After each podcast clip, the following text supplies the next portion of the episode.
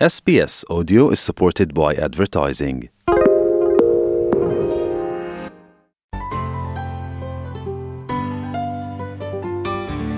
S radio Hindi के programme Bollywood time में आपका स्वागत है। मैं हूँ नमिता।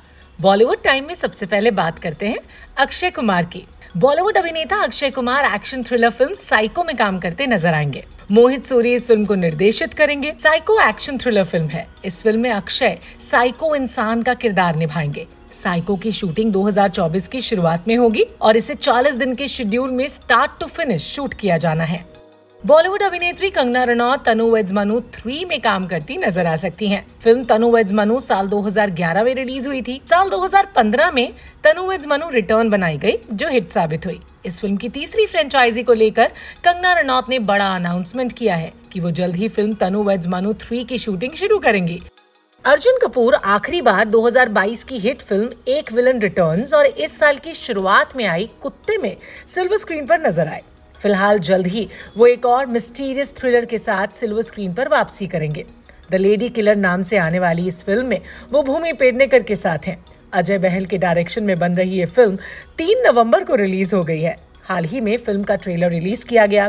ट्रेलर को जिस तरह प्रेजेंट किया गया, उससे तो लग रहा है कि फ़िल्म थिएटर में ऑडियंस को मिस्ट्री और थ्रिल का फुल डोज देने वाली है। ट्रेलर के रिलीज़ होते ही फैंस ने यूट्यूब पर कमेंट्स की लाइन लगा दी है।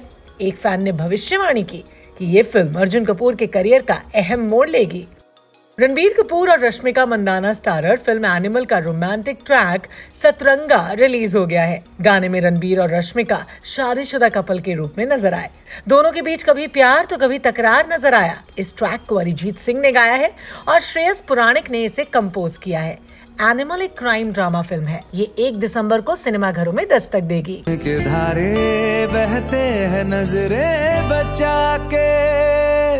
बदरंग में सतरंगा है सनी देओल के करियर और बॉलीवुड बॉक्स ऑफ़िस के इतिहास की सबसे कमाऊ फ़िल्मों में से एक गदर टू के अगले पार्ट पर जल्द ही काम शुरू होगा। इस फ्रेंचाइजी का पहला पार्ट 22 साल पहले रिलीज़ हुआ था साल 2001 में। दूसरा पार्ट इसी साल 11 अगस्त, यानी 2023 में रिलीज़ हुआ। अनिल शर्मा फिल्म्स के एग्जीक्यूटिव प्रोड्यूसर राणा भाटिया ने कहा कि अगले पार्ट की कहानी क्रैक कर ली गई है, इसे लेकर तैयारियाँ की जा रही हैं। जो मेन कास्ट एंड क्रू है, वो पार्ट थ्री का भी हिस्सा रहेंगे। इस फ़िल्म का बैकड्रॉप बनारस में सेट होगा। वहाँ नवंबर से इसकी शूटिंग शुरू की जाएगी। 14 से 15 दिनों तक वहाँ अलग अलग लोकेशन पर शूटिंग की जाएगी। फ़िल्म में बनारस की तवायफों का भी एक पैरल ट्रैक होने के चांसेस हैं। हैदराबाद की डॉक्टर ऐश्वर्या पातापति को मिस ग्लोब इंडिया 2023 का खिताब मिल गया है। ताज पहनने के दौरान ऐश्वर्या काफ़ी भावुक हो गई। अब अगले महीने अल्बानिया में आयोजित होने वाले इंटरनेशनल ब्यूटी पेजेंट में द मिस ग्लोब के तौर पर भारत को वो रिप्रेजेंट करेंगी। इस इवेंट का आयोजन मिस सेलेस्ट इंडिया की ओर से किया गया, जो द मिस ग्लोब इंडिया और मिस इंटरकॉन्टिनेंटल इंडिया का खिताब देता है। इस इवेंट का आयोजन जयपुर के चोमू पैलेस में किया गया था। बिहार के पूर्व मुख्यमंत्री लालू प्रसाद यादव को लेकर एक बड़ी अच्छी खबर सामने आई है। भारतीय राजनीति करियर में अच्छे अच्छों को धूल चटा चुके लालू प्रसाद यादव का अपना अलग ही अंदाज है। अब लालू प्रसाद पर फ़िल्म बनने जा रही है, जो उनके जीवन पर खुलकर बात करेगी। पिछले पाँच छह महीनों से फ़िल्म पर काम जारी है। फ़िल्म के राइट्स यादव फैमिली से लिए गए हैं, जिसे प्रकाश झा का प्रोडक्शन हाउस प्रोड्यूस करने वाला है। ये फ़िल्म अगले साल तक सिनेमा घरों में रिलीज़ हो जाएगी। वहीं खबरें आ रही हैं कि जो बायोपिक बनेगी, उसका नाम लालटेन रखा जाएगा।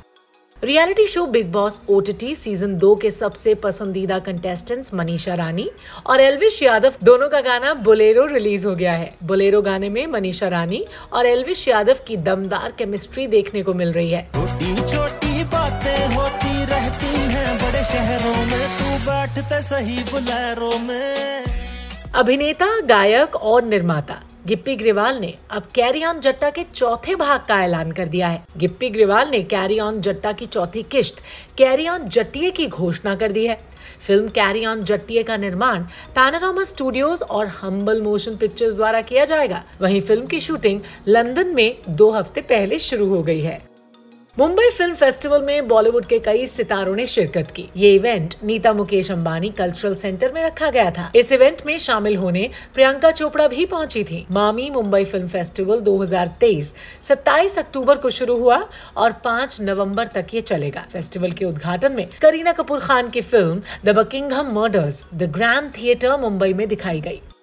आर माधवन और के के मेनन अभिनीत आगामी सीरीज़ द रेलवे मैन का टीजर जारी कर दिया गया है। ये सीरीज़ भोपाल त्रासदी की एक अनकही कहानी के इर्द गिर्द घूमती है। सीरीज़ द रेलवे मैन 18 नवंबर को नेटफ्लिक्स पर रिलीज़ होगी। चार एपिसोड की सीरीज़ का निर्देशन शिव रवेल द्वारा किया गया। दुनिया की सबसे भीषण औद्योगिक आपदा भोपाल गैस त्रासदी की पृष्ठभूमि आरोप बनी और सच्ची कहानियों ऐसी प्रेरित। द रेलवे मैन साहस और मानवता को सलाम करने का एक रोमांचकारी विवरण है।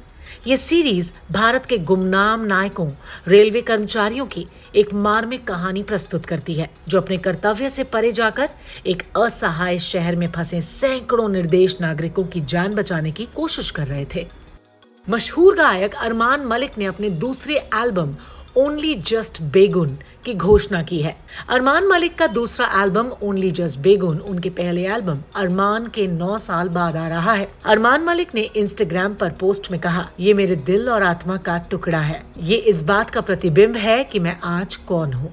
और मेरे संगीत करियर में एक रोमांचक नया अध्याय है। ये मेरा संगीतमय पुनर्जन्म है।